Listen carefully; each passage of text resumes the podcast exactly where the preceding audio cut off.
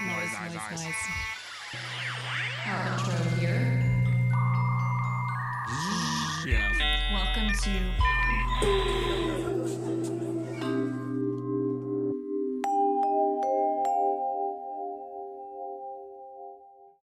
Welcome to Sonosphere, the podcast that explores the sounds all around us in art and music movements through history.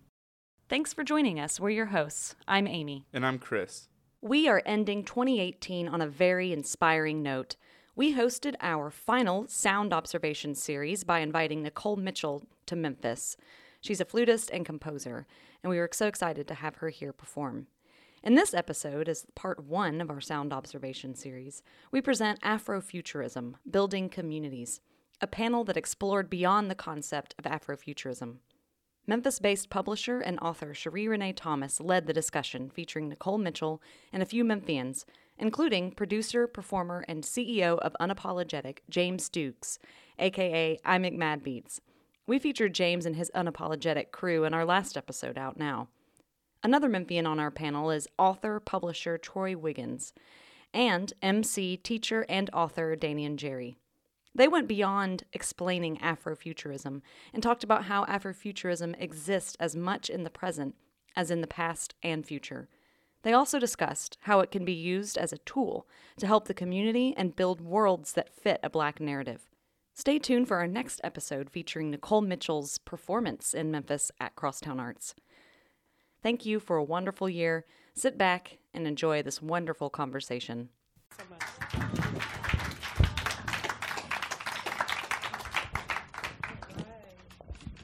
Thank you all for coming out in the sleet and the ice, hopefully not the snow. Um, it's been really beautiful um, this year being able to talk more about Afrofuturism um, as that, that, that little girl, you know, like some of you, um, I love science fiction for a long, long time um, when it wasn't cool. So now, right? And I think all of my panelists here and our wonderful um, musician, Nicole Mitchell, can attest to that. Um, so this is just a great, great time to be an Afrofuturist, or however you want to claim that space is a great time to create art. Um, one of the beautiful quotes um, that Nicole Mitchell has shared with us, and she is not only a gifted musician, but also a gifted writer as well, of course, a community activist and a great mentor to many, many musicians um, across the country. Um, she said this jazz is a globally is a globalized African American freedom vehicle. A globalized African American freedom vehicle. Can you tell us a little bit about what you meant when you said, that? I was asked to write a quote, and thank you, Sheree. I'm really thrilled to be here in Memphis. My first time, y'all. So, I mean, I've been here, but I never played my music here. It'll be my first time. But I was asked to give a quote about jazz and how I defined it, and I feel that so many times its origins are overlooked you know, where it really comes from. And yes, it is a global music. People play it all over the world. They've got jazz centers in Russia, they've got them in Japan and China, everywhere. But it's important that we know that everyone understands like that this music was it was um, actually a realm that was created by African American people to have a space to determine what they want to do you know? And like you when you make the music you have that freedom to make your choices and your decisions and do it the way you want to do it when in the reality 3d reality you don't have that. So the music was a space for that you know just as much you know in jazz and the blues and in church music all of it but but i think jazz now almost is seen as a foreign like extraterrestrial sometimes um and for us to reclaim it and to you know keep with it and and and keep believing in it and you know that was part of my reason too for that. Wonderful and i love your definition of jazz because you bring us back to this ideal that even though it was created a long time ago and it's still very relevant and being innovated today. It was a space for that creativity and a space of black agency. And for me, that's what Afrofuturism represents, or black speculative arts, or what have you. There are lots of real estate wars about what it should be called. Um, um, but the art is what counts and the process and the communities that can be built out of it. And that's what we're here to talk about tonight how Afrofuturism can help us revisit where we live today, how we live today, what those values are, and what we can imagine. Um, I would love for uh, James, uh, excuse me, I make bad mad beats. We were talking about that. I was like, they should have put that in bold letters over everything. Because I was like, who is this James Dukes? and, and Troy and Danian to talk a little bit about Afrofuturism and how it affects, how it impacts your creation. Um, well, I mean, yeah, and I love I love how you said um, before it was cool. Yeah. You know, that's so true. Um, I grew up in Orange Mound uh, primarily. I took the Orange Mound bus to White Station um, every day, and um, you know, um, I've always been a very imaginative person. My favorite thing to do as a kid before I really got into music was just lay on the couch and think. Um, I still all the time. My dad thought I was crazy. Um, but yeah, I mean, it was all about drawing those things. You know, uh, me and Danian. Uh, one of the things I admire about Danian is you know how he's creating you know this comic book and uh, as well as um, Quinn, another guy in the legendary group Iron Mic, um, because I grew up drawing and reading comic books as well. Um, again, before it was cool, when you might get beat up on the bus for it, uh, and um, you know I I definitely use uh, my imagination to the fullest extent. See, one of the things that I I think I thought I was a musician for a lot of years. Then I realized I'm a creator.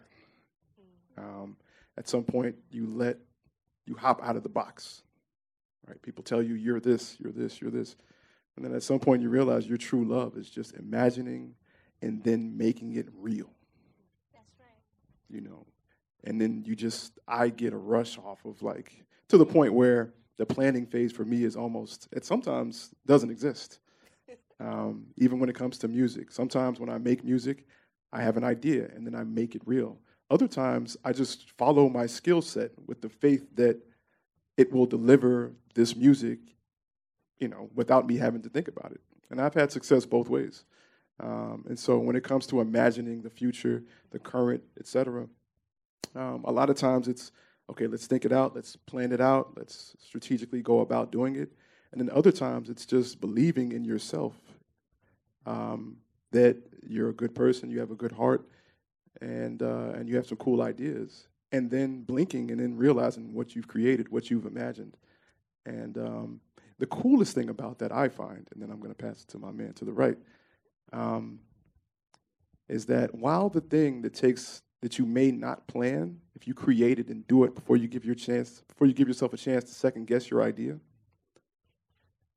you know what people appreciate in that the most is the sincerity in it, right? Because you didn't get a chance to to make it polished or to hide, right? That's that's you and your naked self in a creation, and people appreciate that. That is so true. That authenticity, yeah, that's what we connect to. I think as readers, you know, that's that's wonderful. Thank you, Troy. Um, before I start answering the question, I just want to express how excited I am to be on this panel with these brilliant people. Um, I've been following I Make Mad Beats work for since I was in college. Was following Iron Mic Coalition since I was in college. I read Sheree as a teenager. Um, I'm just introduced to your work, but I love it already. Uh, so to be up here with these brilliant people talking about the future and the potential that we have to shape our future uh, is very meaningful to me. So thank you all. Uh, thank the hosts and organizers for asking me to be on this panel. Uh, really appreciate that. Um, I'm gonna tell a story similar to y'all. I grew up in North Memphis. Put your thumbs up. Um, in the hood, and I used imaginary work to escape the realities of that place. Um, not to say it was a completely bad place. There's some really amazing things that happen in the ghetto. There are also yes. struggles that are not completely our fault that happen in the ghetto, not our, not of our design. And so I used fantasy, science fiction, comics, video games to escape that. Um, what I didn't realize is that I was practicing Afrofuturism back then because the thing I talked about the most was when I get up out of this ghetto, this is what my life is gonna look like. And that's the potential of Afrofuturism for us as humans and for the communities that we inhabit to envision that future, a future, several futures, because one there, there we are not limited to one future. So to envision all of those futures, and then as James said, make them real. And so when I think about my work, my writing work, but also my community work, um, I think I come from it from that perspective. What should our futures look like? What does a radically liberal, lib, what does a radical and liberatory future look like for Black people? What does a radical and liberatory future look like for Black people in Memphis? And that's the work that Afrofuturism helps me to define for myself, and it guides the work that I do, even in my day job, which has nothing to do with writing. So that's the potential I've seen, and that's how it guides my process. But you are helping to build communities and help make them better in your day job. I, I, I hope. It. I hope. you yeah. So, so I think. Thank you. Yeah, thank you. All right. Oh, I too give thanks. Right. I'm very thankful for the, for being on this panel. Um, I know Sheree, my man Nemo, Troy. Right. So we all like work together. So it's like really good to um, be up here and like share ideas with them and you all as well. Right. Because many of us know each other here, so this is like a meeting of the minds. Um, I too, right, grew up in the hood, right, stealing comic books from my uncle, you know, because uh, he didn't want me to read his comic books because he said I would tear them up. So I had to go do like the uh, the Prometheus. I had to go steal them, you know. I had to steal the knowledge, you know what I'm saying? But like for me, as far as like how it guides my process, well, one, like for me, things that are like human qualities like hate, love, deceit, truth, lies, all those things are universal. And those things are past, present, and future. So, like when I think about Afrofuturism, I really think about my community and I think about how I can shed light on what's going on in my community. How can I give voice to like the people who I grew up with, you know, because I grew up in Castalia Heights. So I grew up around drug dealers, crackheads, thieves, you know, whatever, you know, people who people who want to share their stories, but they, you know, they don't always get the chance to. Um, a lot of times their stories get misappropriated, right? So for me, Afrofuturism, right, is a way for me to share my heritage, right, with the world, right? A way for me to give, like like I said, voice to tho- uh, those who don't have one. I will also say, like, as far as Afrofuturism and music, I too agree, right? When you hear rappers like come out and they come out talking about how much money they have and all their cars, a lot of times they don't a lot of the times they don't have those things, right? Rapping about those things helps them actualize them, right? So they might not have that car, right? Once they talk about it and they picture it in their minds, they look up and they have it, right? This is true. Go back to the Sugar Hill Gang. Big Hank rapping about his Cadillac. He didn't have one, right? He was working in the pizza parlor, you know? So for me, right, Afrofuturism is a way for us to share the communities that we know, right? And also a way for us to build the realities that we seek, the realities that we really want to have. I'm gonna say one more thing. As far as like music, like music has always been a vehicle, right, for us to like propel ourselves into the future. If you go back to the slave plantations, right, they weren't supposed to be there making the blues. You know, the the the slave master took the drum, right? The only thing they had was the guitar. They start putting six, seven strings on it. They make this music and they come up with this culture that's so great and it's so wonderful, right? The people who oppressed them paid them for it, right? Jazz, hip hop, same thing. Hip hop brought technology, right, to the hood, to people like me. You know, if you learn how to make music on a computer, you're gonna learn how to use a computer, right? So that's my little spiel on Afrofuturism, how it affects my process. Thank you. All right. when they said beautiful minds, they weren't playing, right? We have some beautiful minds on this stage. Um, you, all touched on a few things. One about the idea of Afrofuturism being a tool for us to, to a- analyze where we are right now and then make things real. Imagine it, our world better and to make it real in practical ways, you know, doing that. You also talked about it being this vehicle, you know, for um, moving us through challenges, moving us through obstacles and everything. Um, I like to say that the movie Black Panther that came out did a lot of heavy lifting for us on this conversation about Afrofuturism. Before you would, you know, if you mentioned it, um, the term, of course, was coined in 1993 by Mark Dery, cultural critic. You know, um, he was observing something that was already happening decades before. I always like to emphasize that, that um, he just observed something uh, that was already happening in music. I think that was probably our most visual way, reference when you go from Sun Ra, or um, I think of your work uh, most definitely is Afrofuturism for the 21st century. Um, we're looking at uh, Alice and John Coltrane. If you're looking at um, any of Pharoah Sanders, um, even all the way up to P Funk, George Clinton, can't you can't miss the P Funk Nation. You know, LaBelle, LaBelle. Okay, let's talk about LaBelle, Grace Jones. I mean, we could just go on and on from Erykah Badu and Outkast, you know, the, the, South has something to say.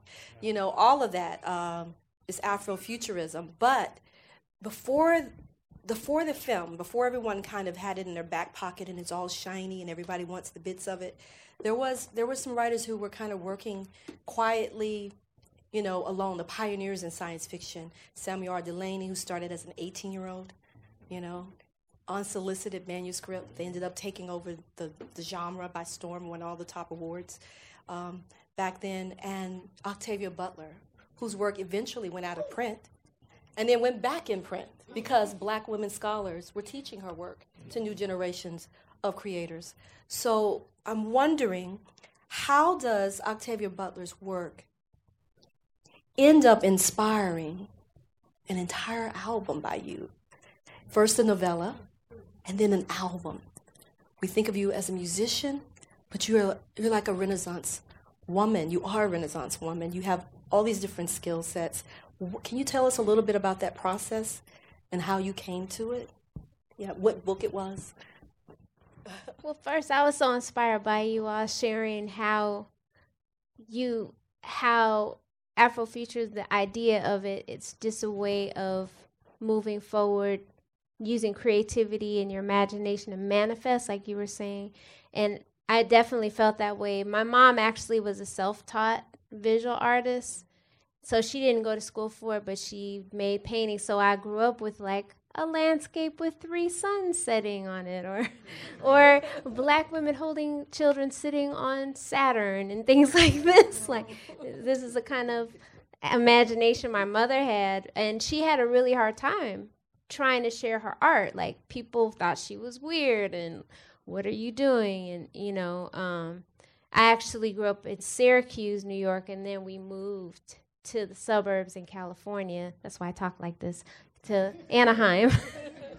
and so that area, there was definitely not a community that she could relate to, but she still just kept producing and kept producing. And she had Octavia Butler on the shelf, and that was like her favorite writer. And she wrote her own science fiction novel, which I'm actually thinking about. This is the perfect time to release it. I've been holding it all these years because she died when I was a teenager, and my mother was a voice hearer. So I don't know how many of you look at it like that. You know, some people call it schizophrenia, but basically the reality is that you're hearing voices and they have some kind of um, impact on your life and you have to interact with these voices and navigate what else is going on. And so i think that had a lot to do with her creativity actually. And you know some people in other cultures might see that as something spiritual and powerful whereas here we turn it into something that you need to take a lot of drugs to kind of push away, you know. Um, and I'm just starting to talk about this. I, you know, haven't talked about it in a long time, but I, I mean, she had such an impact on me in developing my ideas, and Octavia Butler being part of that. So it's something I kind of came up into um, these ideas of using your imagination, like you said, to manifest your reality and like, you know, being in a situation and finding your way out through writing, through journaling, and like visualizing what you want. And so that that was really how Octavia Butler became kind of important. And when my mother died, she she really actually was trying to write poetry and get it published and all got all these rejections. And then she three days after she died, there was like an acceptance letter in the mail that came, and they said, "Oh, we're sorry, we're late, but actually we are going to publish your poem." And um, so I really felt like I needed to continue her path as an artist, and that's how I became an artist. Why I decided I wanted to be an artist, and and then this science fiction thing. Like I met Octavia Butler in 2007 because I worked. I went to Third World Press. I actually moved to Chicago because that's where my mom grew up. I wanted to kind of be around that, and because that's where I had the best time. That's that's how I stayed alive was spending time on the south side of Chicago away from Anaheim. so so coming to Chicago as a young adult and wanting to be kind of immersed in that and then I started working at Third World Press. Oh, Hakeem love Mad- Third World. yeah. Yeah. Dr. Hakeem Madhubuti. Yeah, Hakeem Madhubuti, um, the longest running African American book publishing company in the country. So that was how I really came into literature and, and and a lot of learning about everything. And he had a Black Writers Conference. That's where I met Octavia Butler. And I was like, I'm going to do a piece for her. And I thought I was going to get to collaborate with her because I met her. And it was like, wow, if you ever meet her, her spirit is like quiet brilliance. Like, just, yeah. Like, you could almost feel like she was telepathic. Like, her energy is like really powerful. And I, I thought I was going to get to collaborate with her, but I made a proposal to write the piece, Xenogenesis, based off of Dawn, the first of the Xenogenesis trilogy. And the day I put the proposal in the mail, she died. So I was like, I need to do this. And that's kind of how that started. Yeah, yeah. I was a one of her many students at Clarion West. So Oh, yeah, she, yeah, she was pretty formidable and amazing. Wow. A lot of good energy. Yeah, so that's yeah. Yeah, yeah, yeah. But um, so you all are talking about the creative process. We're talking about Memphis in particular. I know you want to hear more about what's happening in Memphis. What are you working on right now, or have worked on that you feel like is part of that? You know, in that vein of Afrofuturism and helping, you know, give sight, give sound, give texture and, and, and form to some of these ideals that we're talking about. Um,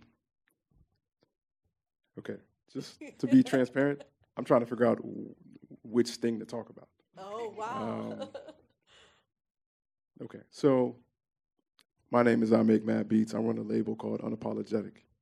Um, Unapologetic is actually a five-faceted company. It's not just a record label, right? So of course we put out music.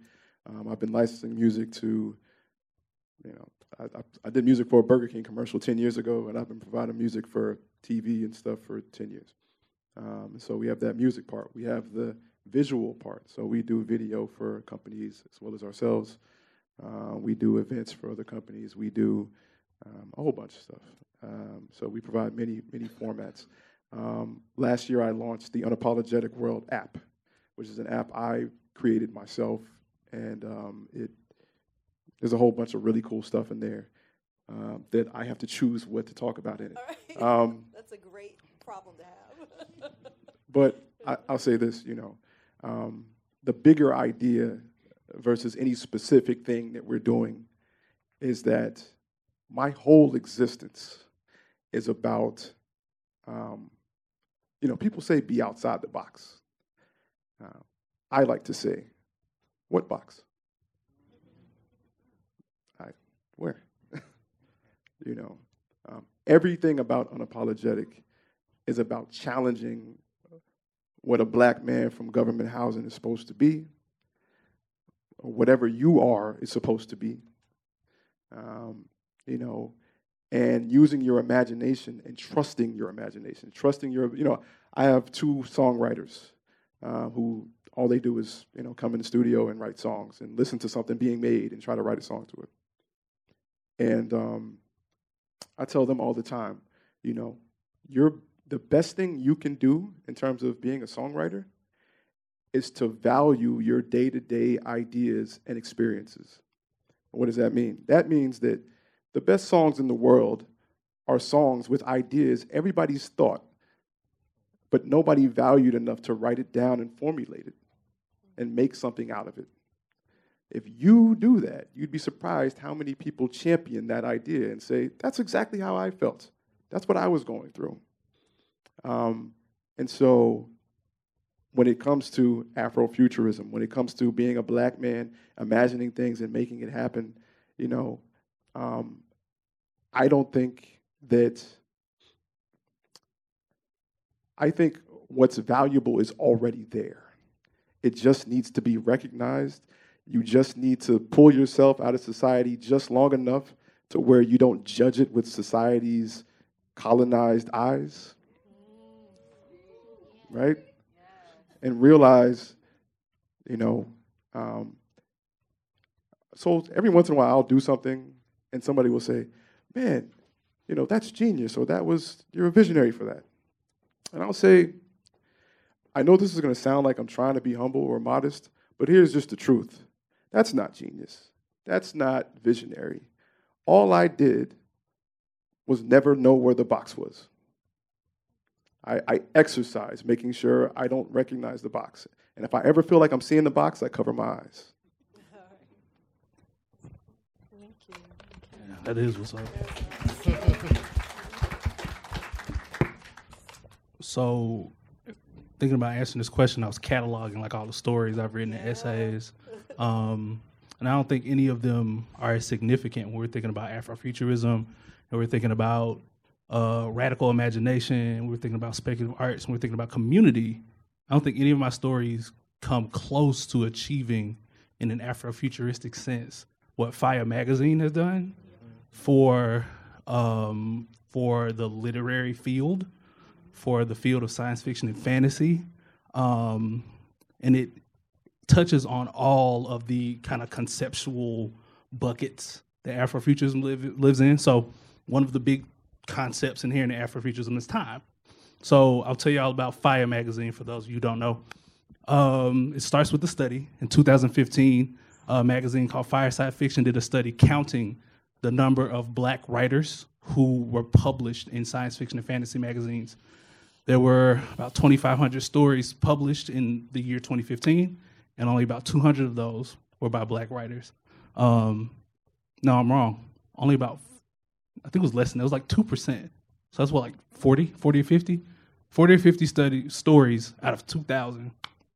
So a group of my friends and I decided to start a magazine to solely publish black writers because the excuses from these magazines, these editors, were we don't know where black writers are, or black writers don't write science fiction and fantasy, obviously, because we don't publish them. And that was all bullshit. Or black people aren't interested in those things. Yeah. They have been saying that since '90s. I Right. Mean, I mean, when I did Dark Matter, they said Yeah. we didn't read or write science fiction, and I grew up just like you in a house full of it. So it was like, hmm, this is fascinating. Yeah. we're invisible in this genre. Yeah, except we're not. We're here. We've been writing it, right?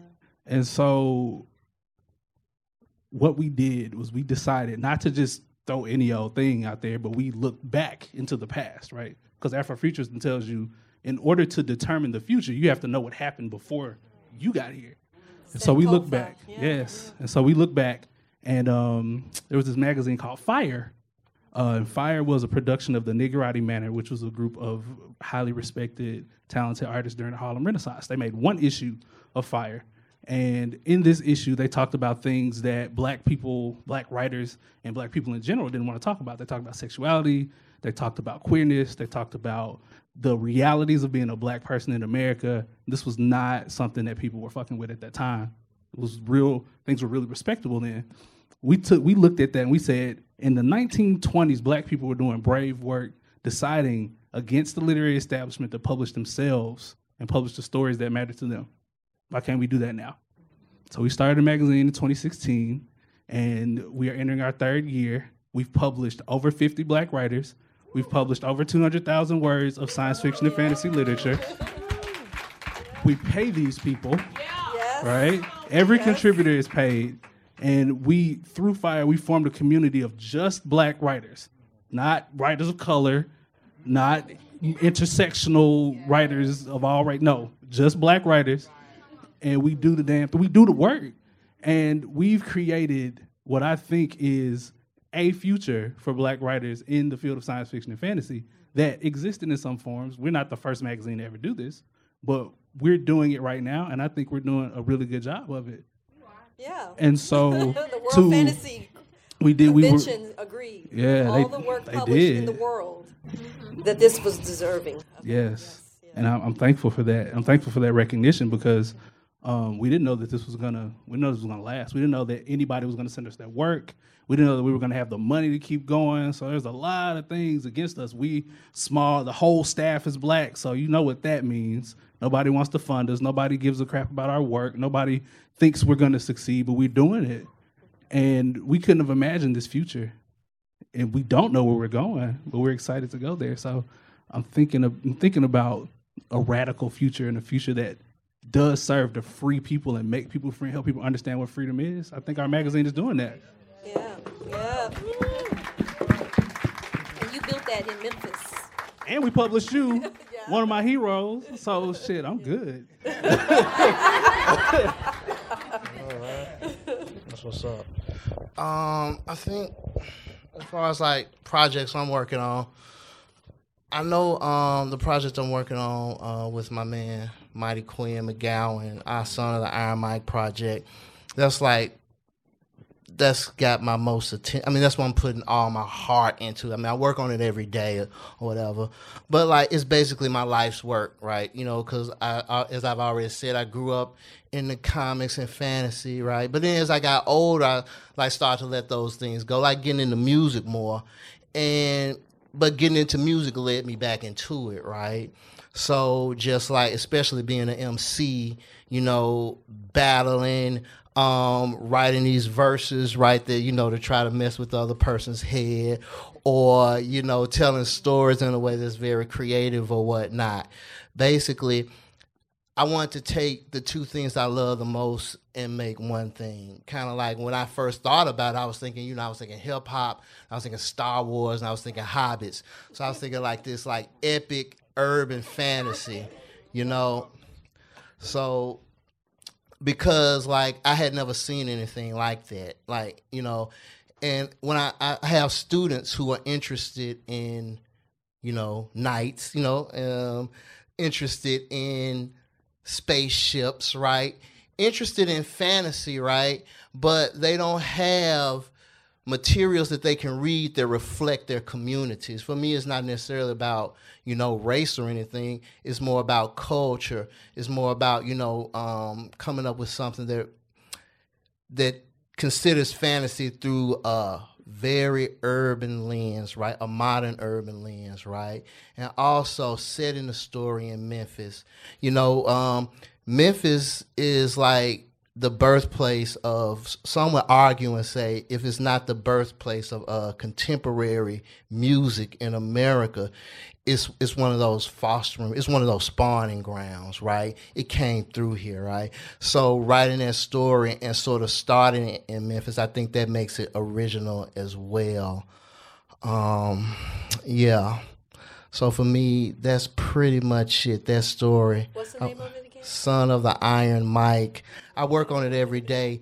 Um, it's a lot of influence. I mean, hip hop, science fiction, but also the idea of, you know, a boy, you know, who is abused, right? But abused in a futuristic setting. All I did was take like, all I did was take hip hop, I took music and I just actualized it, right? So what is the things that people say, right? They actually come to pass, right? What if when they say pain is blood and you in the studio, right? What if somebody is what if it's more of a torture thing when you have to rhyme, right? It's not a good thing. What happens when people rap? What happens when people use music to make it through the day instead of just making money, right? We do that now, right? But what but I just like took it and made it like actuality instead of like a fig- a figurative thing. You know what I'm saying? Build the so world, you build the world. yeah, yeah.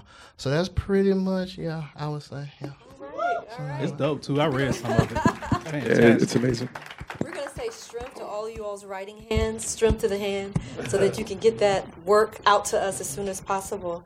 Um, I guess my last question I want to ask, we talked a bit about, you know, what Afrofuture is, Af- Afrofuturism is, and what it can possibly do for us, why it's important, how it um, formed us and shaped us a bit. But I'm wondering what, and this is great from your, your comment about building things, um, about Memphis and its contributions to American culture that are off, that is often promoted, commodified. Mm-hmm. It's the face of the city. We're going to be 200 years next year, but the people who created the art don't often benefit from it. Mm-hmm. Um, and Let's go. Something that we, you uh, know, you- am, am I right? Mm-hmm. Am, I- Let's go. do you hear facts in that? There's facts in that. So, um, Big facts. so I'm wondering what resources and institutions do we need to invest in or build now to help build that future that we are mm. Trying to create? I know that you, your mother was an institution builder. I went to the community center in Syracuse. It's beautiful. Um, Arthur Flowers, one of my, my mentors, had a, a huge hoodoo symposium up there. and it was just a great space. And I know you're an institution builder. So, what kinds of things should we be thinking about and creating? Um, Sounds like y'all doing it here. All of us, I think, have things that we have something burning inside. I think everybody in here has something that's burning inside that they want to do. And a lot of times we don't make the time for that. I think when we start speaking about those things and sharing those ideas and and getting together with other people that have a, maybe a common vision. I mean, I'm very inspired by the AACM. Clearly, I'm that's kind of my platform that I came from, which was a South Side collective of musicians that said, "Forget this box," basically, like what you're saying, like, and and said, like, let's do something else. This is what I hear. This is what I hear, and everybody in there had a different idea of what they wanted to do, but they all decided to support each other in that diversity of ideas and just expressing black diversity of creativity and just you know, I think all of us have something like that that we're carrying and and how can we come together and just start manifesting those things and not put them to the side? Because i mean it's a lot. I mean i just i would love to ask you all how you even how do you you know a lot of times it's a coexistence of survival and creating. So like how how to navigate that? Like because for because for a lot of other people they've got those creative ideas but they can't figure out how to make the time and energy to manifest those things and to start on them or to have the confidence like to say you know like you said acknowledging like this is real this i can be apologetic about this i can accept this is something that has you know i have something to offer with this i need to believe in it and and move forward with it but you all are all doing that and like what i'm going to do on this next show? Like i totally have no idea what i'm doing. But that's part of my thing is i love challenge and i love uncomfortability. Like mm-hmm. to me uncomfortability is a space where we have growth but we're always trying to run away from it versus just facing it. And then when we face it that's facing the unknown and that's the edge of beauty and that's like the rich like deep stuff. That's that sincerity. yeah. You just yeah and people connect to that. Yeah. know what that feels like. But I think the more we can connect like this and and share, I mean, there might be ideas out there people have that they haven't seen manifest yet from anyone else. Maybe it's up to you to do what that thing is, you know? But if we have more institutions that support that creativity and instead of saying no it has to be like this and i was reading a book. I don't know. Are y'all familiar with Moor Mother? Yes, yeah. Yes, so out of i was Philadelphia? yeah i was reading that black quantum futurism book. Yes. like she was talking about time i mean that book they had a like it was an anthology and it was talking about time. I it never occurred to me how I mean, yes, we are at this idea of control and dealing with this kind of controlled west I think a lot about western thinking and how how it just like pushes us into these spaces like that are unnatural and anti-intuitive to our natural selves. But i didn't think about how the clock like we're literally like robots ticking through each minute. Oh my god like that was a real realization to me to to realize like if macro idea of time like okay it's morning you know not like no it's 805 and you have to be somewhere at 810 you know like that's a lot that we go through you know and then trying to be creative with all that like you have to throw that out the window throw the clock out the window for real. But anyway i'm just that's what came She so. was talking about the Afrofuturist Affair, which is Rasheedah Phillips and Moor Mother out of Philadelphia. You can um, check them out. They are musicians, um, writers, and also by day, I think they're like superheroes, um, uh, activists, um, as in um, um, home safety. They help people who are being evicted in um, you know emergency situations. They've changed the laws in um, Philadelphia to help protect people. Like they are serious about actualizing Afrofuturism. So that's another great group to look at as well for models. You know, yeah. And then this is the idea about collective, like you were saying, like how do we maintain your creative process and survive? I always said that I, I want my Afrofuturism to be more than just black, half healthy, whole, loving people creating their art and building their community and taking part of, you know, being part of the world instead of just being exploited by the world.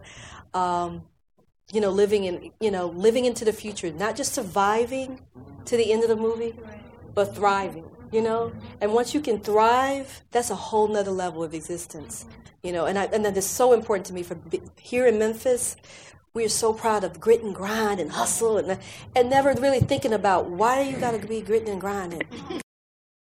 Let's go. Let's go. Let's go. Let's go. Let's go. Like, why are we celebrating these institutional, you know, discrepancies that make us have to scuffle to do basic stuff? Why are we celebrating that? You, do you hear me? I'm trying to come, girl. I'm trying. to come through. That's what my Afrofuturism is. So anything, any collective, because you you you start alone, like you say, you have that believe in that ideal, and then you think, like uh, Toni Morrison said, if you have an ideal, you know, something you want in the world, then build it, create it, write that book. Then you build a con- Legends Press, Sons of Iron Mic, Unapologetic, FIYAH, you know, um, Black Speculative Arts Movement, the Black Earth Ensemble. You build a community of like minded people to help you bounce ideals off each other, share resources, you know, get up when you fall down, you know, do it together, you know, it's community.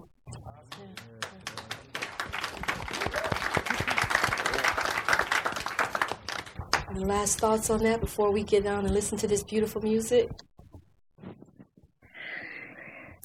I am extremely passionate about that topic. Uh, I am actively trying to calm myself down to deliver these next few sentences. Um, so, the, the majority of this year, uh, I've been going about um, talking to investors, right, um, and organizations. I work I work closely with Epicenter for the last three or four months now. Um, trying to build unapologetic world in Orange Mound, right? Now, unapologetic world is one part of a bigger idea, right? The bigger idea is this essentially, this area of Memphis where black, forward thinking, innovative, and daring businesses all come together in this one space, right? Um, to uh, to share energy, uh, to create that kind of energy, um, but most importantly, um, create a space in a black neighborhood where black people can benefit from their brilliance, imagination, hard work and dedication. My, my team and I have played on almost every major stage in this city. Only one of them was owned by a black man. As a musician, that points out the obvious discrepancy, being that this place is almost 70% black. Now let's take it national to global. Memphis exports the greatest musicians of all time to go and help other communities get built, get visibility, um, get notoriety. As soon as you go into the band and ask anybody, you will find somebody from Memphis. Every time. One of my one of my best friends is a guy named MonoNeon. You talk about Afrofuturism? let me hold on, say, let me calm down. All right. You know, he's a guy who one of the key reasons why, and I'm, this is the first time I'm saying this out loud in a, in a, in a forum. Um, one of the key, one of the one of the few reasons why he's still attached to the place where he's from, which is Orange Mound, Memphis, Tennessee, right? Is this idea of creating a space where not only can the safe, quote unquote, safe version of black people live and thrive, but the daring, innovative, brilliant versions of us can thrive as well. And I look at that even in terms of our music, right? So there is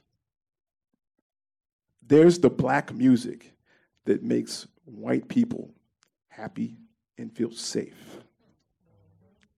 Then there's the black music that scares them because we speak so freely that it makes them uncomfortable. Right? Now, rap is the most consumed music on the planet. There's no music, rap is more popular than pop. Right? The biggest, or the thing that's put us on the billboard and in visibility uh, more than anything else uh, in the past 25 years, consistently from Memphis, is rap. Right? What was the biggest thing to come out of Memphis in the last two decades on film that had anything to do with Memphis? Man, what was that movie about? Rappers. Okay. Well, let me ask you guys this.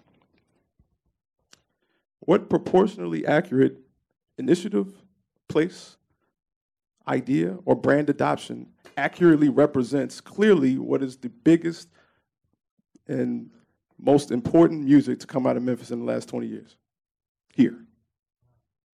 So, a couple, a couple of months ago, um, a woman named Samantha Crespo interviewed me for Memphis Tourism. She said, James, we like what you're doing in the hip hop community. If people are traveling to Memphis to witness and see what's happening here in terms of hip hop, uh, where do they go? I said, my house. Uh, it doesn't exist. And I, and I, I use rap, on, I use rap as an example. Rap is just an example of it's not safe. It's not cozy. It's not comfortable. You know, it's something that's daring, like Prince, like MonoNeon. It's something new, right? Um, I think the best thing that can happen is not for these spaces and these identities to be adopted here in Memphis, but for them to be in our neighborhoods. I think that's where it starts. You know, I think with all due respect to some of the great companies and buildings and places in Memphis, um, nothing is going to help a kid like me growing up in Orange Mound as much as me seeing it in Orange Mound. Right? If I got to go to a part of town with people who don't look like me, I'm going to stop there. I think I remain calm. You got to stop. I'm starting to shake, man. uh, say it, man. Got the space. Um, I want to thank both of y'all actually for um for one for this question because it's something I wrestle with every day, but also Nicole specifically for you to bringing up some of the metaphysics of Afrofuturism, which I think uh, gets lost in some of our conversations about Afrofuturism, some of the, the the consuming that we do because mostly we talk about the aesthetics, right? We talk about the art, the music, the fashion, all that stuff. But what what interests me uh, specifically is the metaphysics of Afrofuturism, dealing with time, right? And how that's constructed to control us by people who don't have our best interests at heart. Think about space. Nikki, Nikki Giovanni said last year, black people started in Africa, ended up in America, and the whole journey was lost, right? They didn't see a lot of that. They were in a dark place. From one place to another place, they lost a lot of their identity. They were stripped of their culture when they got here, you know? So the middle passage as a wormhole, right? From Africa to the new world, right? And like you hear you hear people you hear Afrofuturists talk about like spatial, like what the fuck are they talking about? That don't make sense. But think about the middle passage, right? Think about these things that have dominion over our everyday life, especially our everyday life as black people. Um, and so I wrestle with that question because Memphis needs Afrofuturism. Yes. Um, and I don't think we know that yet. But our city is at a crossroads. We're a majority black city. Can I can I respond to that? Yeah. I think the city needs to be aware it's already here. Like, you know, I think it's, I think it's not. I think it just simply needs to recognize that it's already. I think that it needs to recognize that people like me and you are more not, are more so not an anomaly than one would think. You know. Yeah, yeah, I agree with that 100%. 100%. Yeah. Um, so definitely that, and definitely thinking about even the work you're doing, right? So you decided to reclaim, well, not reclaim, but you decided to set up shop in home. a Came on home from New in York. the first black neighborhood settlement in the entire country, right? Um, and actualize your economic vision, your creative vision for that, right? That's that's taking over space. That's colon, that's colon, that's reverse colonization, right? That's the shit the Borg was doing in Star Trek. Right? Like we're gonna take this for us. So um, our city's at a crossroads right now. Um, I work in the community. Uh, my day job, when I'm not writing, is working directly with community organizations, nonprofit organizations. So, and I spent a lot of time before I got into this position on the front lines with people who desperately needed social services and uh, assistance just to just to live their lives, right? Just basic stuff, food and housing, stuff like that. Um, and our city needs the liberatory paradigm, the the the the unshackling of the mind that Afrofuturism can do for you, because it really can.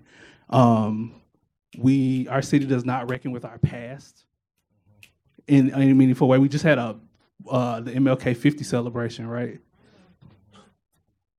Right. See, she scoffed. right. And how many of us feel like we accurately dealt with what Dr. King was talking about 50 years ago as a city? We're not dealing with our past. We're not looking at our past and learning the lessons that the past was supposed to teach us. We don't. We just now, our city just now determined a collective political and developmental strategy for our future. We just with Memphis 3.0, we just decided we want to know what this what this city's going to look like. So we haven't been thinking about our future as a city. None of our leaders, none of these businesses, right? This is Afrofuturism, y'all. This is it in practice. And so I appreciate y'all lifting up uh, Black Quantum Futurism and Afrofuturist Affair because they are bringing the people in Philly into these spaces, into these institutions, and saying, "Hey, you know, time, that thing that runs your life, is bullshit. Somebody made that to control you. The idea of space, your home, right? You don't have to take what these people are doing doing to you, taking your space and claiming ownership over some shit that's not theirs that you paid for, that you put your money into. You know, you don't have to. You don't have to sit by while developers eat up your neighborhood. You know, that's revolutionary work. That's liberatory work. Memphis deserves an institution like that. Memphis deserves an institution, even if it doesn't talk about the wonky shit, those wonky parts of Afrofuturism, like, oh, the middle passage is a wormhole, right? That's people might not, they might not like that. They might not grasp that. But yo, you don't have to sit around in Orange Mound and watch developers buy up those old houses, Miss So and So house, Mr. So and So house, Pastor So and So house, and flip it so some college students come over there live live in, live in the neighborhood and fuck it up for everybody, right? You don't have to sit by and watch that. Afrofuturism says you can take that space and reclaim it for yourself. You don't have to let these things happen. And so we need an institution like the Afrofuturist Affair, like Black Quantum Futurism, to help people understand, help people. You, Not, need, a- not, you need investment in that. I don't think I don't think that's necessarily the case because the investment comes with strings. Okay, so let me ask. Well, okay, true. Well, True. that's a whole other Hold on. conversation. So, okay, I, I was having this discussion with a friend of mine yesterday, and I was thinking about. I was listening to this this verse from Jay Z, and I was listening. I was thinking about like the admiration for Jay Z, your Master P, your uh, et cetera, et cetera. Those people who came into the game, took over the game, reclaimed part of the game, creating black-owned distribution, black-owned this, you know, et cetera, et cetera. But what they have to do in the beginning these guys are our examples, right? Mm-hmm. Okay, so how they get that initial seed money? How do you get that 80K to drop on Russell Simmons' desk and say, hey, I need distribution? Mm-hmm. Do you think he could have went to an investment fund and gotten that money? I've seen people here take investments and, and get grants and stuff for doing stuff that make absolutely no money and they're just they're just doing stuff. Mm-hmm. Yet I can come up, or Jay Z can come up with, or any one of us can come up with the most obvious idea to feed what is 70% of the people here, and you feel like you're fighting Mike Tyson to get somebody to even listen to you. And so it's when I see Jay, when I see Master P, when I see those guys, I see guys who said they don't have no choice. And that's the sad part about it, is that what does it take to do it the right way to not have to hurt my community to eventually help it? Somebody got to invest in that. Yes. You can defy time and space. Why you can't defy money? I'm sorry, say that again. Y'all can defy time and space. Why y'all can't deal with money? Why is money a limitation for us? If we can defy time and space. I don't think money is a limitation. I just think the people. So to, and I'm not gonna, I'm not gonna go down this path. If I, I'm excited to talk about this with this brother, this brother's a genius. So I'm not gonna take up the panel's time and uh, Nicole's time from her performance to have to go deep into this conversation. I do believe that investment is necessary. I think that tr- the traditional modes of investment and the traditional people who make investment possible are the problem. It's a psychology. I it's think a that psychology. I think that you have to get the people invested first Yeah. Before the money can. But even as you are working on the money, you have to get the people invested. And right now, people, the people, are not invested. We are not completely invested. We need to work not on only that. that, but also it's an ideal of, like we're assuming like for you to prosper in Orange Mound is a good thing. Not everybody agrees with that. Mm-hmm. It's a zero sum game for some people out here. I mean, if mm-hmm. it wasn't, Memphis would have surpassed Atlanta decades ago. Long time ago. Mm-hmm. Long Am I right? Yeah, Right. So it's about what you value as a community, who you consider part of the community, who's exposable, who's disposable. You understand what I'm saying? Who's allowed to thrive and prosper. Now, if we don't agree that the 70% is as valuable as the 30%, then guess what? They're going to dis- disinvest from everything that you're trying to do. Mm-hmm. Or they're going to put your institution in the Orange Mound, but make it so that you can't afford to be there anymore. That's some strings. That- and that happens Oh, I- every I a day. million So, percent we- understand. so that's a psychology day. issue. Yeah. As Memphis has a self-esteem issue, Memphis has a history, truth-telling issue, mm-hmm. and we have a mm-hmm. an issue about sharing what it means to be human and thriving and taking care of each other. Once we decide we want to take care of each other, we're going to make it. We're gonna- That's, we're- we're gonna that's be the there. investment. That's what you know. That's the investment. but we have to decide that all of us, the hundred percent, Mm-hmm. together. 100%.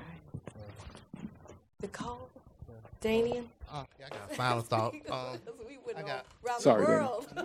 we went through the world. No, I, I got to find um just a couple of you know we need unapologetic, we need FIYAH, right?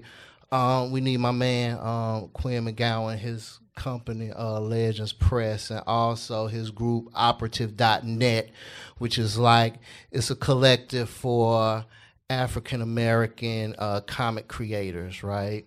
So we also need places like the Africa Place, right? We need places like Cultural Connection.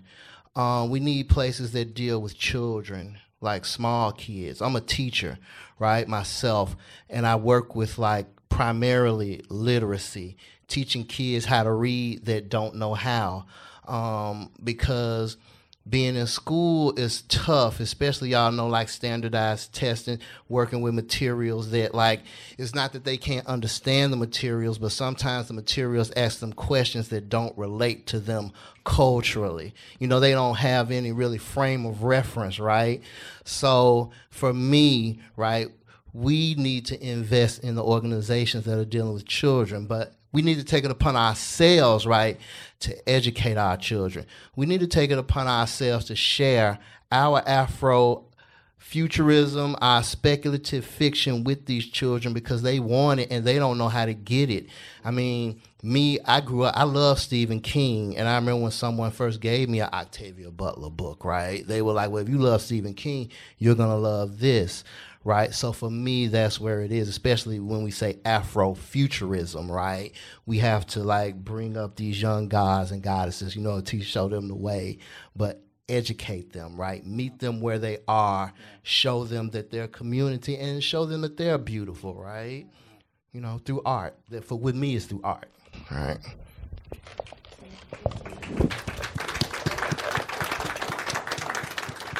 Can you tell us a little bit about what you're gonna what are you're gonna do tonight?